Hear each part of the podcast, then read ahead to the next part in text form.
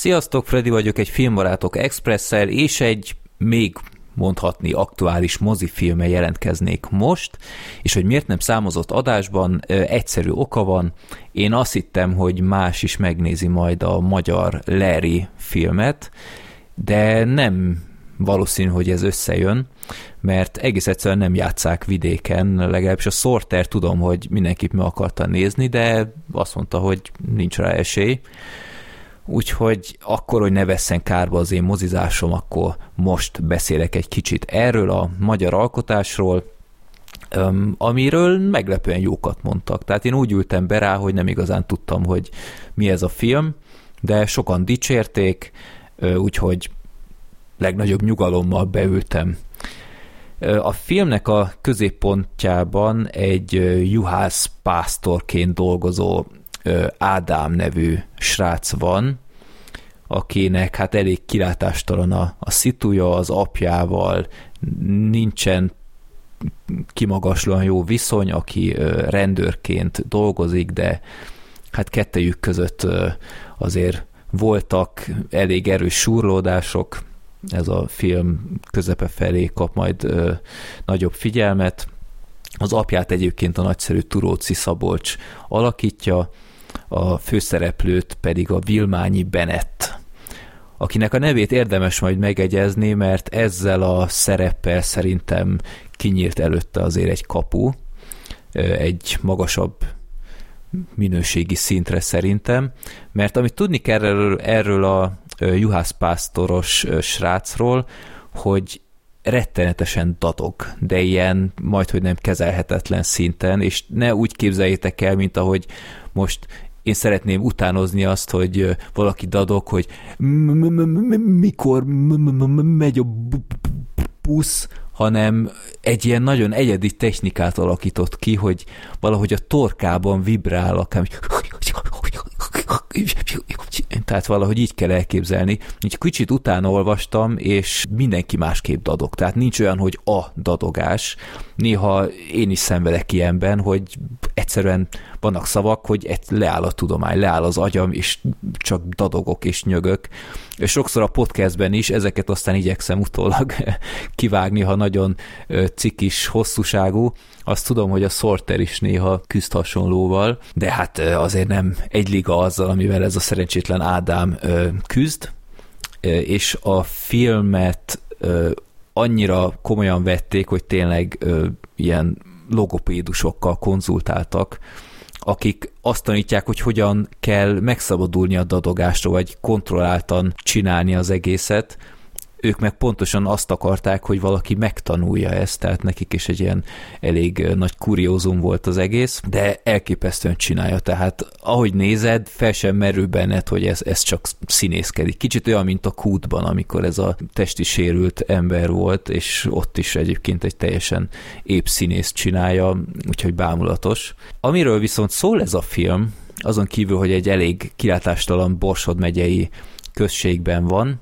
hogy ez a srác, ez megvadul a rappért. Hát egy dolog, hogy hallgatja, de ő szeret dalokat is komponálni. Konkrétan egy dalt komponált, és így gyakorolja folyamatosan, miközben a birkákat nyírja és tereli.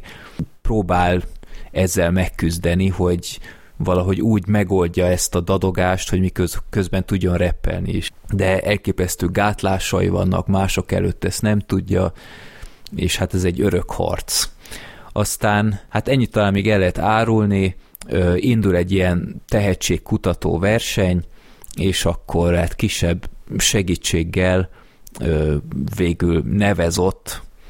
felvesz egy videót, ami hát úgy országosan eléggé be is fut, egy ilyen nyers reppet ad elő, természetesen ilyen autentikusan romok között és kapucnival meg hasonlók, tényleg bevált neki a terve. És akkor próbálja ezt titokban tartani apja elől, viszont folyamatosan közeledik aztán a tehetségkutatónál a következő szint, és erre fel akar készülni. Tehát kicsit olyan Borsod megyei nyolc mérföldnek lehetne mondani, de nem teljesen az és ez kicsit előny és hátrány is, mert szerintem kifejezetten üdítő volt egyszer nem azt a tipikus karrierfilmet nézni, hogy valaki legalulról fel küzdi magát a tetejére, és egy pillanat alatt országos siker lesz. Kicsit ahhoz hasonlítanám inkább, ami a Nyomula bandában volt azzal a Tom Hanks filmmel, amiről beszéltünk, hogy ott is egy ilyen egyslágeres bandának az életútját láthatjuk, csak itt azért sokkal mélyebbről és komolyabb ö, problémákkal kell megküzdeni a, a zenésznek. Amitől viszont hátrány ez, hogy kicsit atipikus, hogy ez a szál ez nem volt elég, úgy belepakoltak még rengeteg mindent, tehát hogy az apjával mi van, van egy mostoha anyja, meg tényleg ez a borsot szál, hogy ott mik zajlanak, ilyen más repperekkel ismerkedik,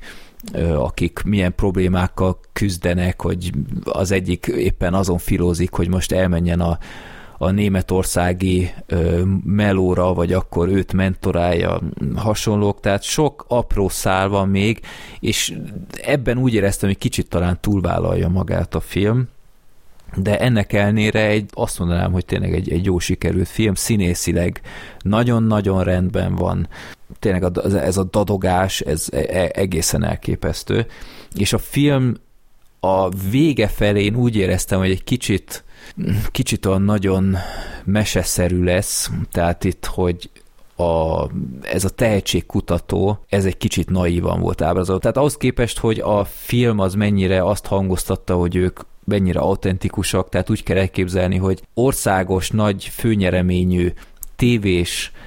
tehetségkutatóhoz ez a srác egyszerűen csak ott megjelenik, tehát nem volt előtte főpróba,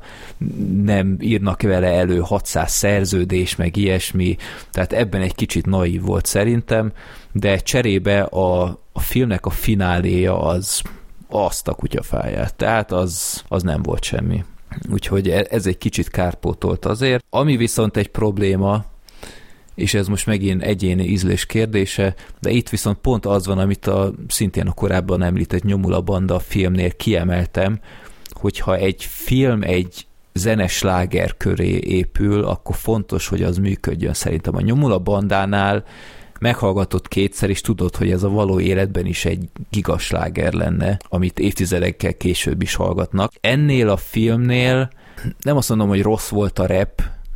de még a filmen belül is másoktól hallottam jobb számot szerintem. Tehát ennél én azt nem láttam, hogy ez egy olyan dolog lenne, amivel egyrészt sikerrel eljutna egy tehetségkutatónak a, a végéig,